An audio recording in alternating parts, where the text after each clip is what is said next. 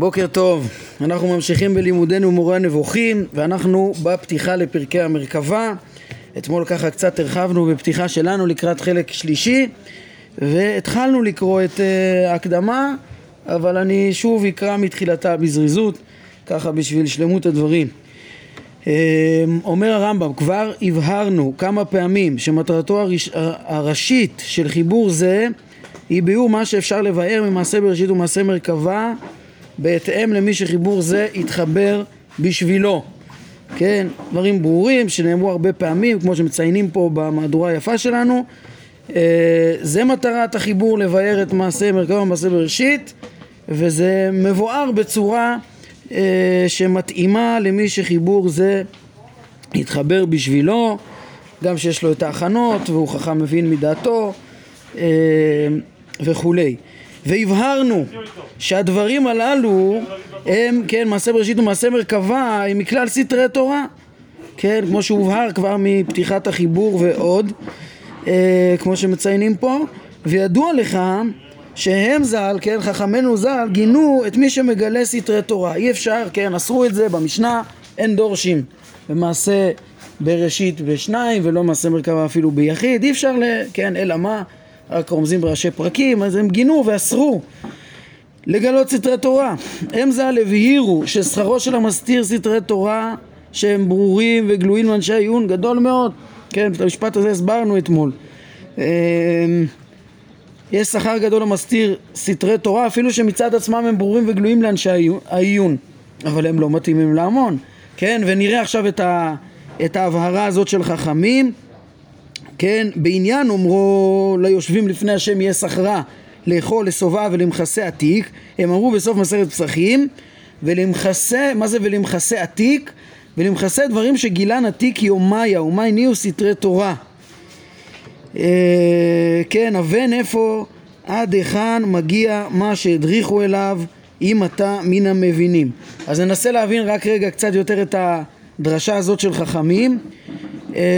פה הם מביאים את כל הפסוק, והיה שכרה ואתננה קודש להשם, לא יעצר ולא יחסן, כי לא יושבים לפני השם יהיה שכרה.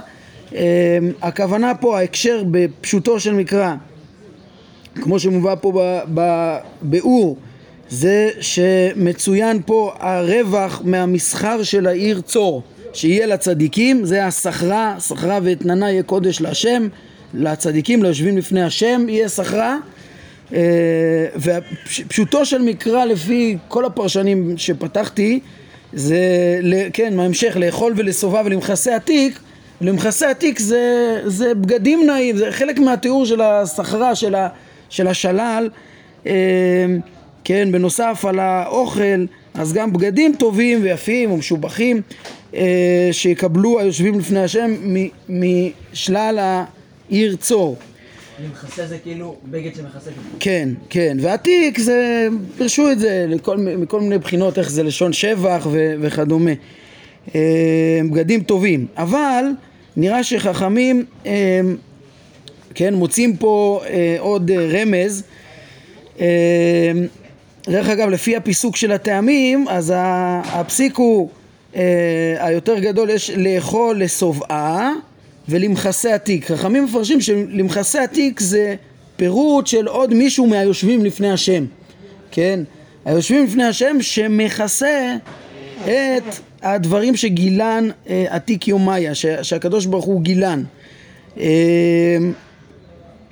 ובעצם, כן, הרי סוף סוף מתואר פה שיש יושבים לפני השם, שבזכות זה הם מקבלים את כל הטובות הגשמיות פה גם כן המתוארות. כן, אז מי הם היושבים לפני השם? חכמים בעצם רוצים להגיד שליושבים לפני השם יש גם שכר יותר עמוק מאשר הטובות הגשמיות שהם קבלו משלל העיר צור. בכלל, ליושבים לפני השם יש שכר גדול, וזה, כן, וביניהם, כן, זה בעצם המעלה שלהם שהם משיגים את הסוד, או אפילו יהיה להם שכר גשמי, אבל הם מוסיפים פה פירוש עוד מישהו שהוא בין היושבים לפני השם, זה על כל פנים. ולמחסה עתיק זה גם לא יהיה את השכר, זה מי שכיסה דברים שגילה מתיק יומים. אני חושב שכשהרמב"ם אומר אבן איפה עד היכן מגיעים הדברים שהדריכו אליו, אם אתה מן המבינים, הוא כאילו אומר, תשים לב, יש פה איזה עומק בלשון של חכמים, אני חושב כן, למה הרמב"ם רומז פה? בלשון של חכמים, דברים שגילה נתיק יומיה, זה נראה שהרמב"ם פירש אותם במשפט שהתעכבנו עליו פעם שעברה, תסתכלו. הם זה לבירו ששכרו של מסתיר סתרי תורה גדול מאוד, וסתרי תורה שהם ברורים וגלויים לאנשי העיון. כן, מה פתאום הוא נכנס לזה פה? אלא שחכמים מתארים בעצם את מה שהסברנו אתמול, שסתרי התורה בעצם הם האמיתות הכי גדולות של המציאות, של הבורא ושל איך שכל המציאות בנויה ושופעת ממנו, מכוחו, וזה דברים ברורים וגלויים, כל החוכמה קיימת בפועל, זה המציאות, רק צריך להכיר את זה. כן, אז זה דברים גלויים, גילה נתיק יומיה, והרמב"ם מסביר, מה זה גילה נתיק יומיה? זה דברים גלויים לאנשי העיון. מי שיעמיק יכיר שכך המציאות, ידע את השם, ידע את כל השכלים הנבדלים והאופן שהוא מנהיג את עולמו. כן? אלא מה? שהדברים האלה מכוסים וראויים להיות מכוסים מהציבור. בסדר, אז זה הוספנו לבאר את הדרשה הזאת של חכמים. והרמב"ם ממשיך בכיוון שלו, כן? סוף סוף חכמים אסרו לגלות את סתרי תורה, ואמרו ששכר המחסה הוא גדול מאוד, וכבר ביארנו, אומר הרמב"ם, כמה עמוק מעשה מרכבה, יש על זה הרבה פרקים, כן, ראינו למשל בחלק א', למד ב', על העומק והגבול של השכל להשיג את הדברים העליונים, שאף אדם, כן, לא יכול להשיג את הדברים האלה עד תומם, כן, וכמה הוא זר, וכמה זרו לדעות ההמון, זה שם עוד בפרקים ג', למד ד', ראינו איך שההמון עוד פחות יכולים להשיג את אותם דברים, אותם סודות שיותר ברורים וגלויים לאנשי העיון, והם מכוסים מהם, וכל הסיבות למה הם לא מסוגלים להשיג את הסוד. כן, והובהר שאפילו את המידה המובנת ממנו, למי שחונן בהבנתו, חל איסור דתי ללמד ולהסביר. כן, כמו שאמרנו, אין דורשים במעשה בראשית, מעשה מרכבה, לפי כל ההגבלות, אלא, כן, באיזה היתר גם, רק בעל פה לאותו יחיד שתואר, כן, אותו שלם, חכם, מבין מדעתו, וגם לא, כן, שלם מידותיו, כל ההכנות שראינו שצריך, אני רואה שגם פה בביור הם מביאים חלק מזה, כן, וגם לא, אין לומר אלא בראשי פרקים. אז תשימו לב, בעצם אומר הרמב"ם, אני לא יכול, אנחנו יודעים שאסור לגלות וששכר להסתיר, וכמה זה עמוק ואי אפשר להסביר, וגם את המעט שאפשר להסביר, הרי יש איסור להסביר בכתב אלא מותר רק בעל פה ובראשי פרקים. מה אנחנו הולכים לעשות בפרקים הבאים?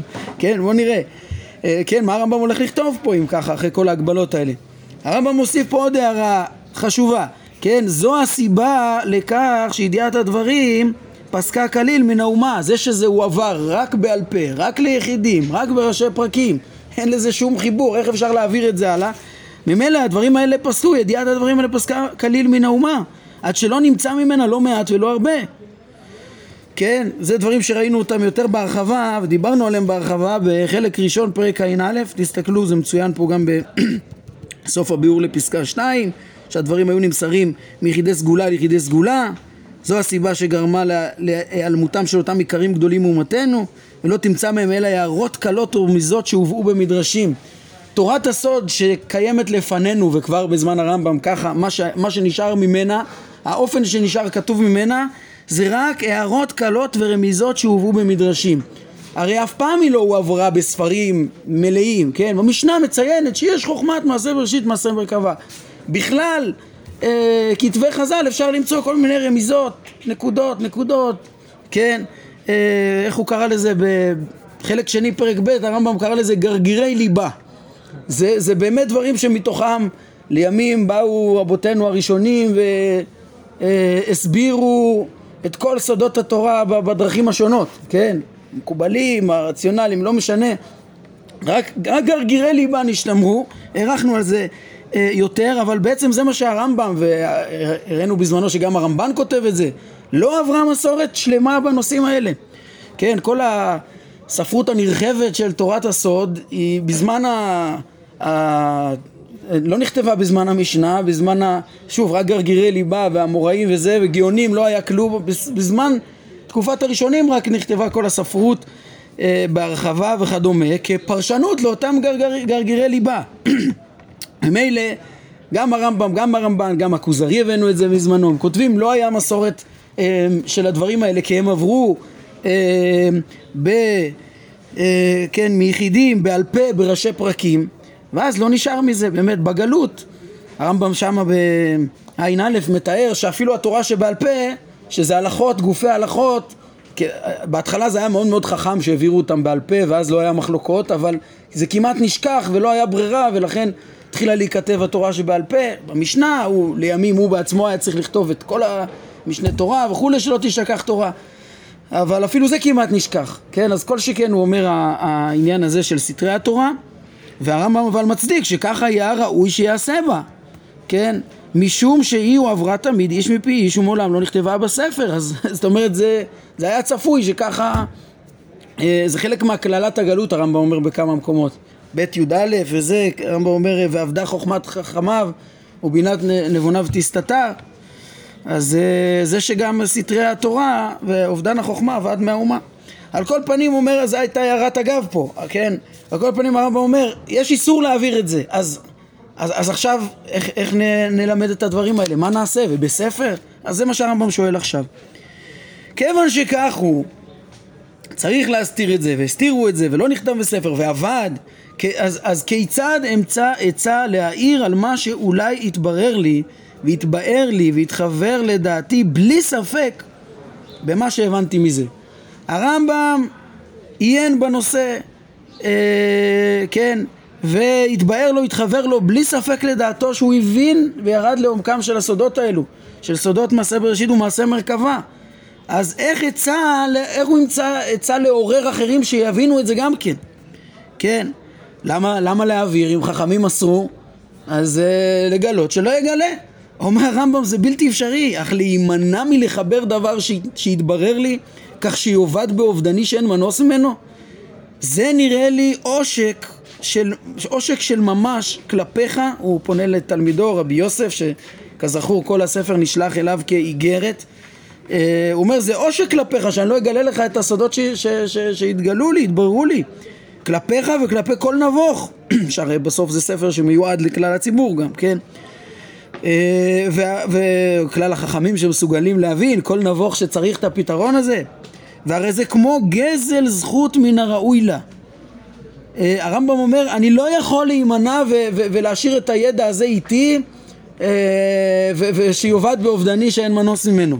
למה? זה כמו עושק. בעצם כל נבוך, כל חכם, כל אדם שמסוגל להבין את הסוד, בעצם ראוי שידע את האמת, לא ראוי להעלים ממנו את הפתרון. אם יש פתרון, זה בעצם איזה מין זכות שלו שאתה כאילו גוזל ממנו אם אתה לא נותן לו את זה. איך לא תיתן מענה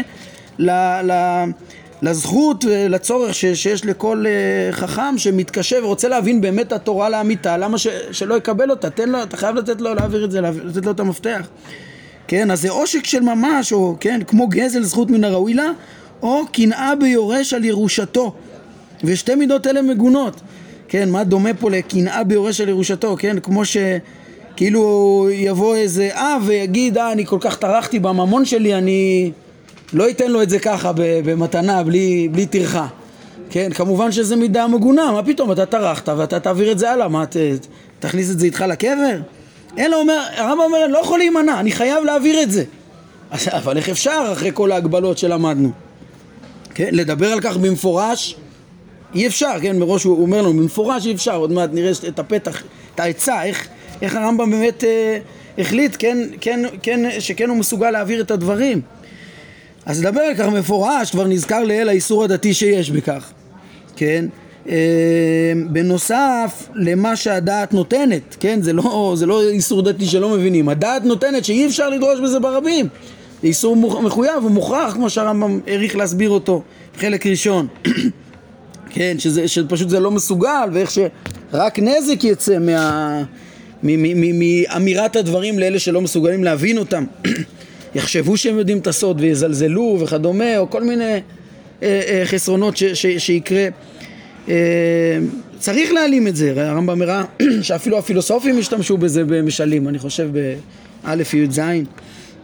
כן, אז הרמב"ם אומר, בנוסף לכך, יש עוד בעיה, כן, שגם מה שהגיע אליי, כן, עוד סיבה למה לא לדבר על זה במפורש. הרמב"ם אומר, מה שהגיע אליי בעניין הוא מכוח תחושה פנימית והשערה, ולא בא לי בו התגלות אלוהית שהודיע לי שזאת הכוונה בדבר, ולא למדתי ממורה את מה שאני מאמין בעניין זה. כן, הרמב"ם היה חכם שהבין את זה מדעתו, כן, אלא מתוך מה הוא הבין את זה, איך הוא כל כך ברור לו בלא ספק שהוא השיג את סתרי המרכבה, כן, אותה תחושה פנימית והשערה. ומה הוביל אותו? אורוני לשונות, כן, אלא אורוני לשונות ספרי הנבואה ודברי החכמים, יחד עם הנחות עיוניות שיש לי, שהדבר כך בלא ספק לדעתי. כן, הרמב"ם אומר, מה הוביל אותו? הוא עיין בלשונות ספרי הנבואה ודברי החכמים, בכל מה שייך לסודות האלו, יחד עם ההנחות העיוניות שיש לו, זאת אומרת, בהתאם לאיך שהוא תפס את המציאות היטב, הוא הוסיף ועיין, אז מה הכוונה בדברי הנביאים ודברי חז"ל שנראים לכאורה לא מתאימים לזה, לפעמים לחלוטין לא הגיוניים וכדומה. התאמץ להבין מה הם לימדו, ואז לא רק שהוא ראה שהם מתאימים למדע, אלא גם הבין מהם תובנות מדעיות חדשות בהכרת המציאות, בהכרת העליונים, שהובילו אותו בסוף לדעת השם יותר שלמה. כן, דוגמה לזה מובהקת של חידוש הוא הבין מתוך הכתובים, ראינו בפרק י' בחלק שני, ובטח עוד נציין את זה בתוך הפרקים כאן, כן, על היחס בין הגלגלים ליסודות, אבל נראה את זה, כן. על כל פנים, אז הרמב"ם לענייננו מציין, הוא אומר, סוף סוף אבל הבנתי את הדברים מדעתי, כן, ולדעתי זה בלי ספק זה הכוונה, אבל אך ייתכן שהעניין הוא אחרת, והכוונה היא לדבר אחר. זאת אומרת, הפרשנות שלו היא לא מוכרחת, כן, אנחנו נראה בעזרת השם גם בפרק ד' אני חושב, דוגמה שהרמב"ם יראה איזה נקודה שהיא כנראה הבדל בין איך שהוא הבין לאיך שתרגום יונתן בן עוזיאל הבין פה בדברים, או בעיקרון אונקלוס הוא איתו, כן, זה בעצם שתי פרשנויות שונות של אונקלוס ויונתן בן עוזיאל כנראה לאיזה נקודות במרכבה.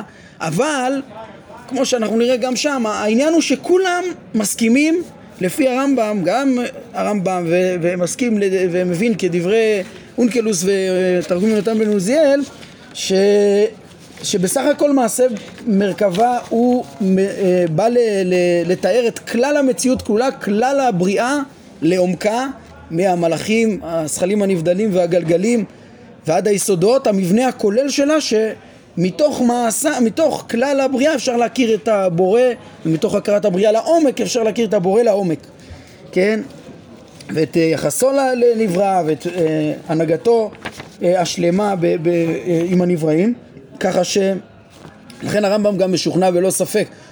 מה שהוא אומר פה שיש ספקות זה אולי לגבי הפרשנויות המדויקות של כל פסוק ופסוק, אבל כלל העניין זה ברור לו, כן, מדברי הנביאים, מדברי החכמים, ואנחנו נראה שבפרטים יכול להיות לדון, הוא לא קיבל בכל פרט נבואה. כן, על כל פנים נגיד, אפשר לציין פה גם שהרב קפח על הדבר הזה הוא כותב באיזה מין לשון שרוח הקודש נזרקה פה בדברי הרמב"ם, או כן, משהו כזה, שהוא ניבא ולא ידע מה ניבא, שדווקא יהיה מאוד לא פשוט להכניס את הפירוש שלו בדברי יחזקאל, שהרי הוא פירש את כל דבריו, את כללות תפיסת המציאות לפי המדע העתיק, וזה התברר שזה לא נכון, אז אולי צריך הכל לפרש מחדש. אז הוא אומר, מה שהרמב"ם כותב פה שאולי הכוונה לעניין אחר, אז הרב קפח כנראה סובר שוודאי שבסוף הכוונה היא לעניין אחר, אבל אנחנו צריכים לדון בזה קצת יותר עוד מעט, כן. על כל פנים, הבעיה עד כאן מאוד מאוד ברורה. הרמב"ם רוצה לגשת לבאר את סתרי מעשה מרכבה, ואומר, הדברים האלה, העניין הזה הוא מאוד מאוד מורכב, חכמים גינו את המגלה, תיארו, הבטיחו שכר גדול, למסתיר, כן, בעצם יש הכרח לגלות, גם מהאיסור של חז"ל, גם מהשכל, גם בגלל שלא פרט, כל פרט לא בטוח שהוא בדיוק נכון, כן, בסך הכל הרמב"ם מבין את זה אחרי שנשתכחה כבר המסורת והוא משחזר את הסוד, הוא חכם מבין מדעתו בנושא הזה. אז מה, כן, אבל מצד שני הרמב"ם אומר אני חייב ללמד, אני לא יכול לקחת את כל מה שהתברר לי בדברים הכי חשובים האלה. איך הרמב"ם מסיים? זה יתד שהכל תלוי בו, זה עניין הנכבד הגדול והנעלה שהוא יתד שהכל תלוי בו ועמוד שהכל נשען עליו, אי אפשר שלא להעביר את זה הלאה. אז תראו את הפתרון שלו בפסקה 4. אומר הרמב"ם, המחשבה המודרכת על ידי האל והעזר האלוהי הניעו אותי בכך למצב שאתה ער.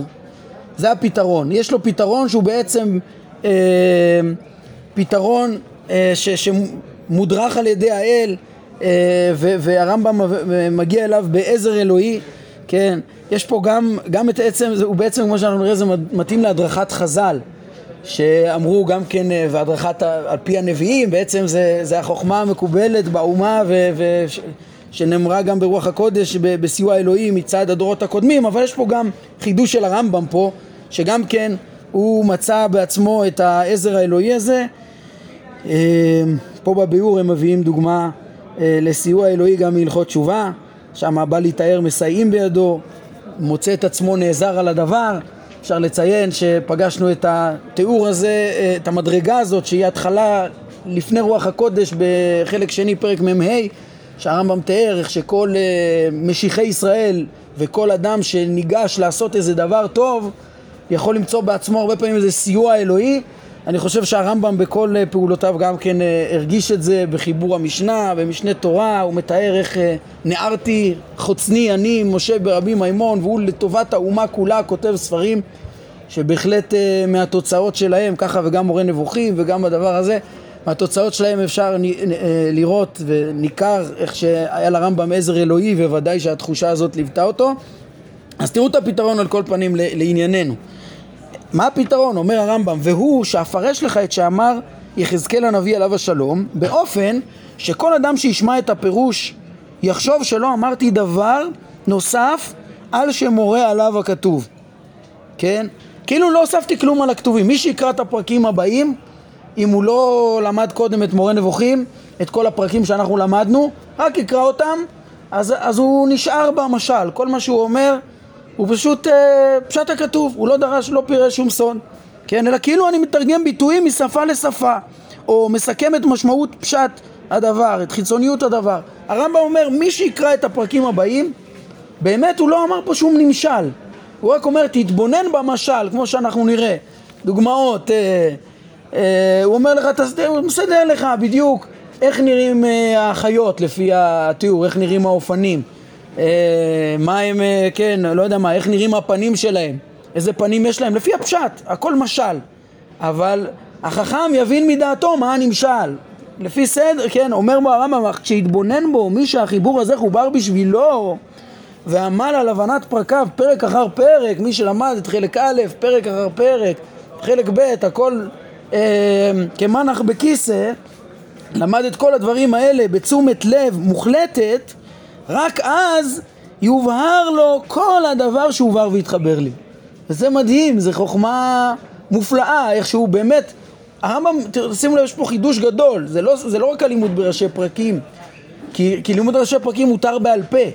הרמב"ם פה מצליח להעביר את הראשי פרקים בכתב, הרי זה מוגש לפני כולם, לפני הכל, גם לפני הבורים, לא רק לחכם מבין מדעתו, אבל הרמב"ם מתחכם וקיבל את הסיוע הזה בעזר אלוהי, את הפתרון הזה,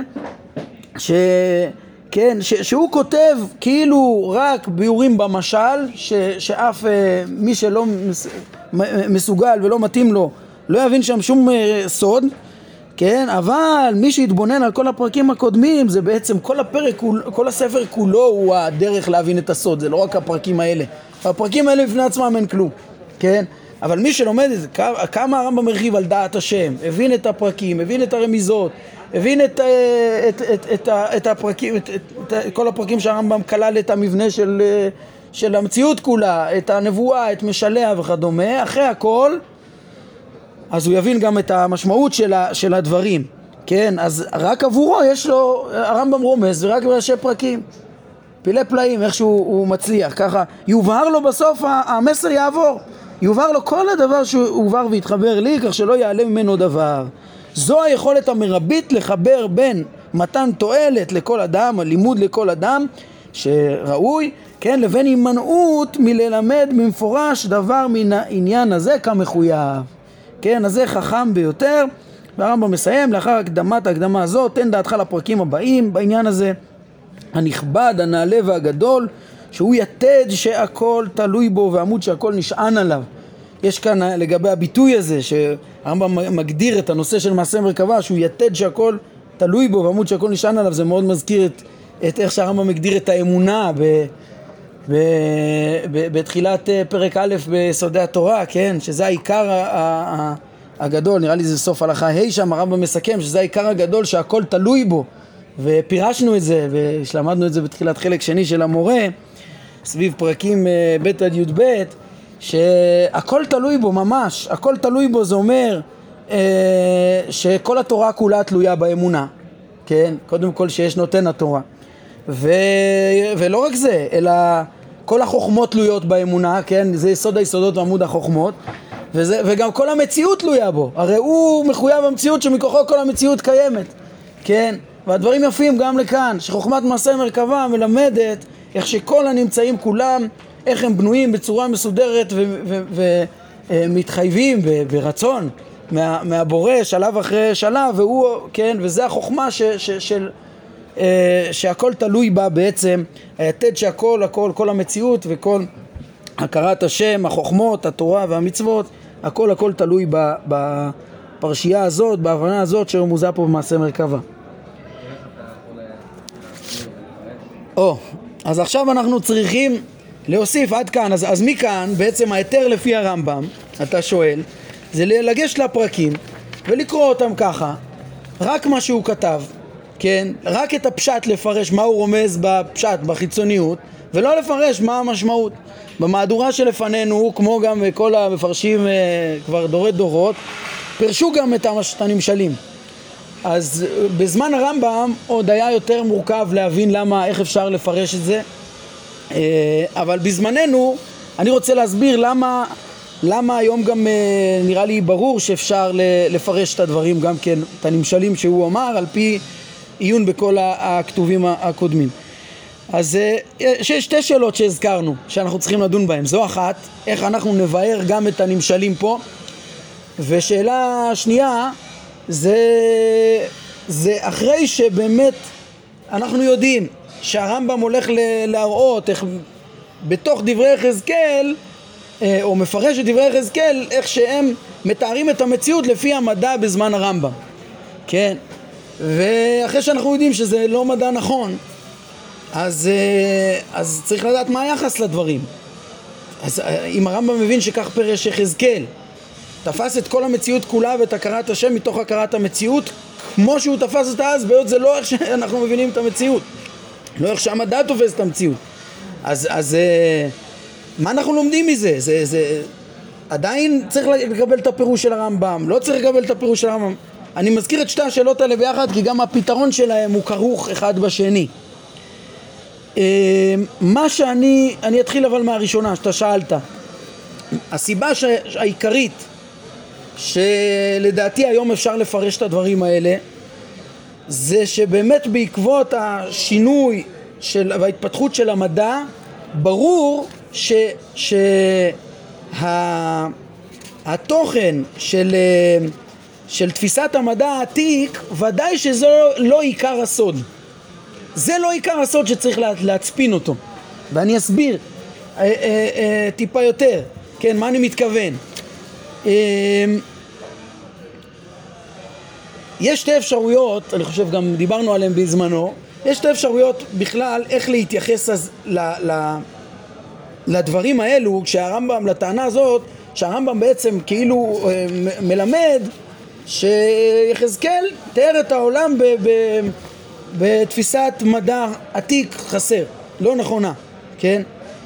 שתי אפשרויות להתייחס לזה, אחרי שאנחנו מבינים שזה לא נכון. אפשרות אחת זה להבין שהרמב"ם צודק בפירוש שלו, כן? ובאמת כוונת, הרמב"ם הצליח לפענח את כוונת הכתובים, כן? אבל, אז אנחנו נצטרך לחשוב, רגע, אז, אבל מה, יכול להיות שניתנה נבואה לא נכונה? אז אנחנו נצטרך להבין שזה רק משל, זה רק כלי. זה, הרב קוק כותב על זה דרך אגב בספר שלו, במורה נבוכים, על פרק זין, הוא מאיר שכל הדברים האלו, בעצם אחרי שהתבררו במדע שהם לא נכונים, אז אנחנו צריכים להבין, כן, בהנחה שהרמב"ם צודק בפירוש של הכתובים, שכל הכרת המציאות שכלולה פה היא משל והיא כלי להעביר תכנים יותר עמוקים. בסוף התוכן של הכרת השם, התוכן של האופן שהשם מנהיג את המציאות, או למה, איזה תכנים אנחנו יכולים ללמוד על השם ועל דרכיו ועל הנהגת המציאות מתוך התיאור הזה של יחזקאל. כאילו כל התיאור, נכון, יחזקאל ככה תפס את המציאות, נגיד, אם הרמב"ם צודק בפירוש שלו, וכן, הוא תפס ככה את המציאות, אבל הקדוש ברוך הוא אז דיבר איתו לפי איך שהוא תפס את המציאות, אבל בסוף המסרים הם אחרים, הם עמוקים יותר, הם מה שהוא רצה, הוא דיבר איתו כמו שהוא מבין, כן? אם אתם זוכרים בפרק כ"ט בחלק שני, הרמב"ם תיאר שכל נביא מדבר בסגנון שלו. ישעיהו מרבה להביא משלים מבניין השמיים וחורבנם, ראינו את זה בפרק כ"ט, ודווקא ישעיהו, אצל אחרים זה מעט. כל נביא מתנבא לפי סגנונו וגם לפי הבנתו, אבל המסר האלוהי הוא לפעמים, כמו שאתה יכול להביא משל שלא קרה במציאות כדי להעביר מסר, אז אפשר גם להשתמש לתאר את מה שאתה מכיר במציאות וכדי להעביר מסר אחר. לפי זה, לפי הכיוון הזה שהרב קוק כותב אותו שם, גם בעדר היקר בעוד ד', אז בעצם אין בעיה לפרש את המשל, את הפסוקים, כי זה לא התוכן של הסוד, כן? בהנחה שהרמב"ם צודק בכוונת הפסוקים, זה לא עיקר הסוד, זה חלק מהמשל. גם הנמשל של הרמב"ם שהוא חושף לך, זה עוד לא כל הסוד, אלא אחר כך נצטרך עוד להיות חכמים ומבינים מדעתנו, שזה נשאיר לכל חכם להבין מדעתו, כן? את התכנים הנצחיים שעוד יוצאים מזה, בדעת השם ובהכרת דרכיו, ויוצאים מזה תכנים, ויוצאים מזה תכנים עמוקים, כן? גם אם תופסים שהקדוש ברוך הוא מדבר אל הנביא לפי ידע זמנו.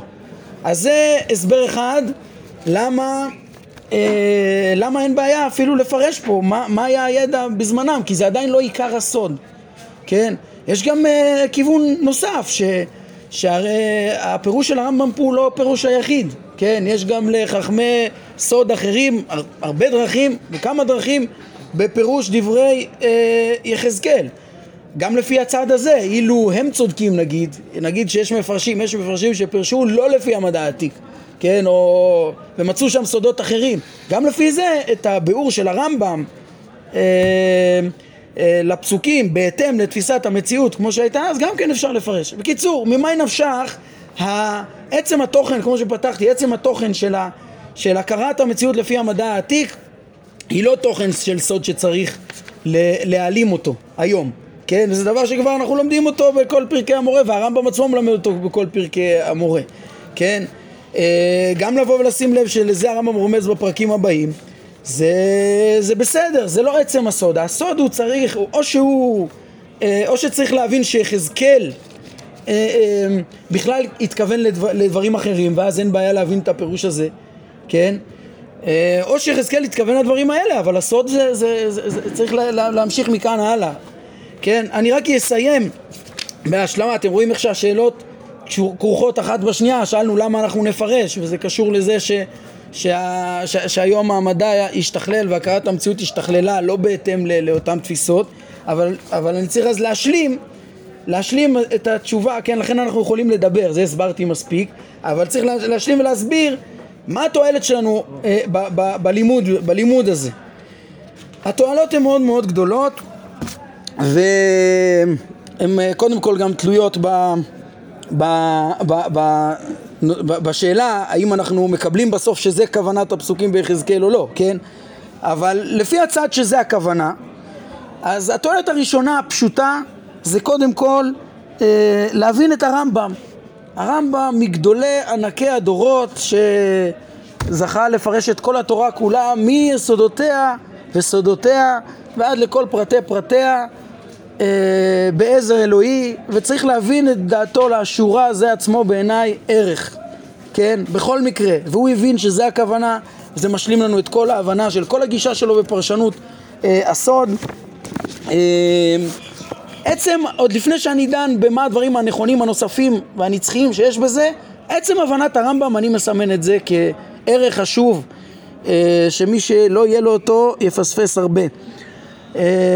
ולכן אנחנו, חשוב לנו לדייק ולהבין כל דבר בדיוק מה שהרמב"ם הבין. אגב, זה המסגרת של הדיון שלנו פה, אנחנו לא נעסוק עכשיו בפרק א' ופרק י' ביחזקאל שהרמב"ם רומז לפירוש שלהם המלא, כן? אנחנו נעסוק רק בפרקים של הרמב"ם, מה הוא פירש ומה הוא התכוון.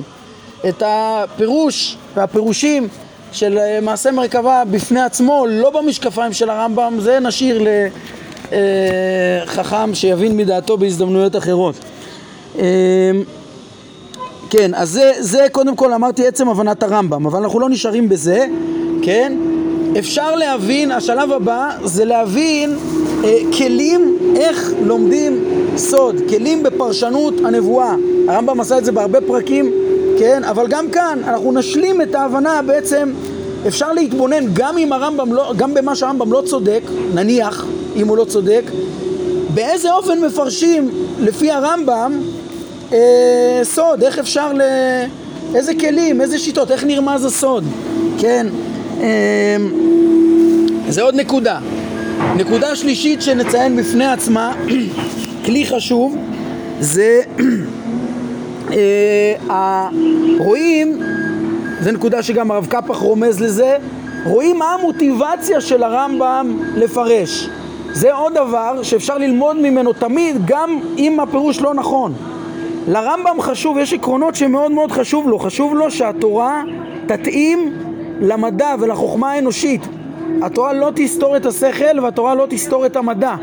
זאת אומרת, גם אם בסוף נגיד יתברר שזה לא הפירוש, אז אתה תיקח את הדרך, את המגמה, תבין את גודל הכלי שקיבלת, השכל שבו אתה לומד תורה ומכיר את בוראך, ותשתמש בו ותפרש, וזה חייב להתאים להיגיון. אל תקבל את זה כאיזה דברים שלא מתאימים להיגיון ואדם לא יכול להבין. יש פה גישה כן, שצריכה, שבכל מקרה קיימת. טוב, זה, כל אלה זה דברים שחשובים אפילו במה שלא נכון. וכמובן שמי שיעיין, ופה זה אולי הדבר הכי חשוב, אחרי שמבינים את המשל ואת הנמשל לפי הרמב"ם, יש תכנים נצחיים, חשובים ועמוקים, וכבר ערכנו בזה כמה פעמים, לראות שגם אחרי, כן, גם אחרי אילו דברים שאפשר לוותר עליהם ממשנת הרמב"ם, כמו תפיסה של איך בנויים הגלגלים או לא יודע מה, יש תפיסות יסודיות בדעת השם ודרכיו וכן תואר ההשגה והשתלשלות הבריאה, כל הסוגיות העמוקות שהרמב"ם בעצם כולל בתוך הדברים האלו, יש תכנים נצחיים, החוכמה שבטבע, כל מה שאחר כך נתגלגל אליהם בפרקי ההשגחה, זה נושאים שגם כל המקובלים וכולם דנו בהם, והם נושאים עמוקים, ויש פה הרבה תכנים נצחיים שחלקם כולנו יכולים לדבר עליהם וחלקם הם עוד עמוקים שחכם יבין מדעתו. יש בזה תכנים נצחיים גם לפי הפירוש הזה, וכן הכיוון שהרב קוק אמר, שגם אם זה משל שניתן עם מחלצות שאפשר לחלוץ אותם ולהסיר את הבגדים הצועים של הידע האנושי החסר העבר, יש תכנים נצחיים. ושוב, עסקנו בזה כמה פעמים. ונסיים בטענה שכן, כל זה, גם התועלות שיש לנו בעצם זה על הצד שזה הפירוש, וכמובן שאצל שאר חכמי ישראל פרשו את הרמזים האלה בעוד הרבה דרכים, בין כאלה שיותר רציונליים, בין כאלה שבדרך המקובלים, הרבה דרכים יש בכל אחת משתי הדרכים הכוללות האלו, ושהרבה מכל אחד מחכמי ישראל חכם מבין מדעתו, וככה שלפי, אני רק מציין, לפי האפשרות הזאת, שאולי יש כיוונים אחרים נכונים שגם הרמב"ם ציין פה, אז אין בעיה ללמוד את הדברים האלו. טוב, אז אני חושב שהשלמנו את ההתייחסות שלנו החשובה, גם כן שמסבירה למה אנחנו הולכים לגשת בדברים הבאים וללמוד אותם וגם לפרש אותם הפעם, והתוכן הסוד היא רצון שכל אחד מאיתנו נזכה להיות חכמים מבינים מדעתנו, וזה יעורר אותנו גם להשגת השם גדולה בעזרת השם. טוב, נעמוד כאן להיום. ברוך אדוני לעולם, אמן ואמן.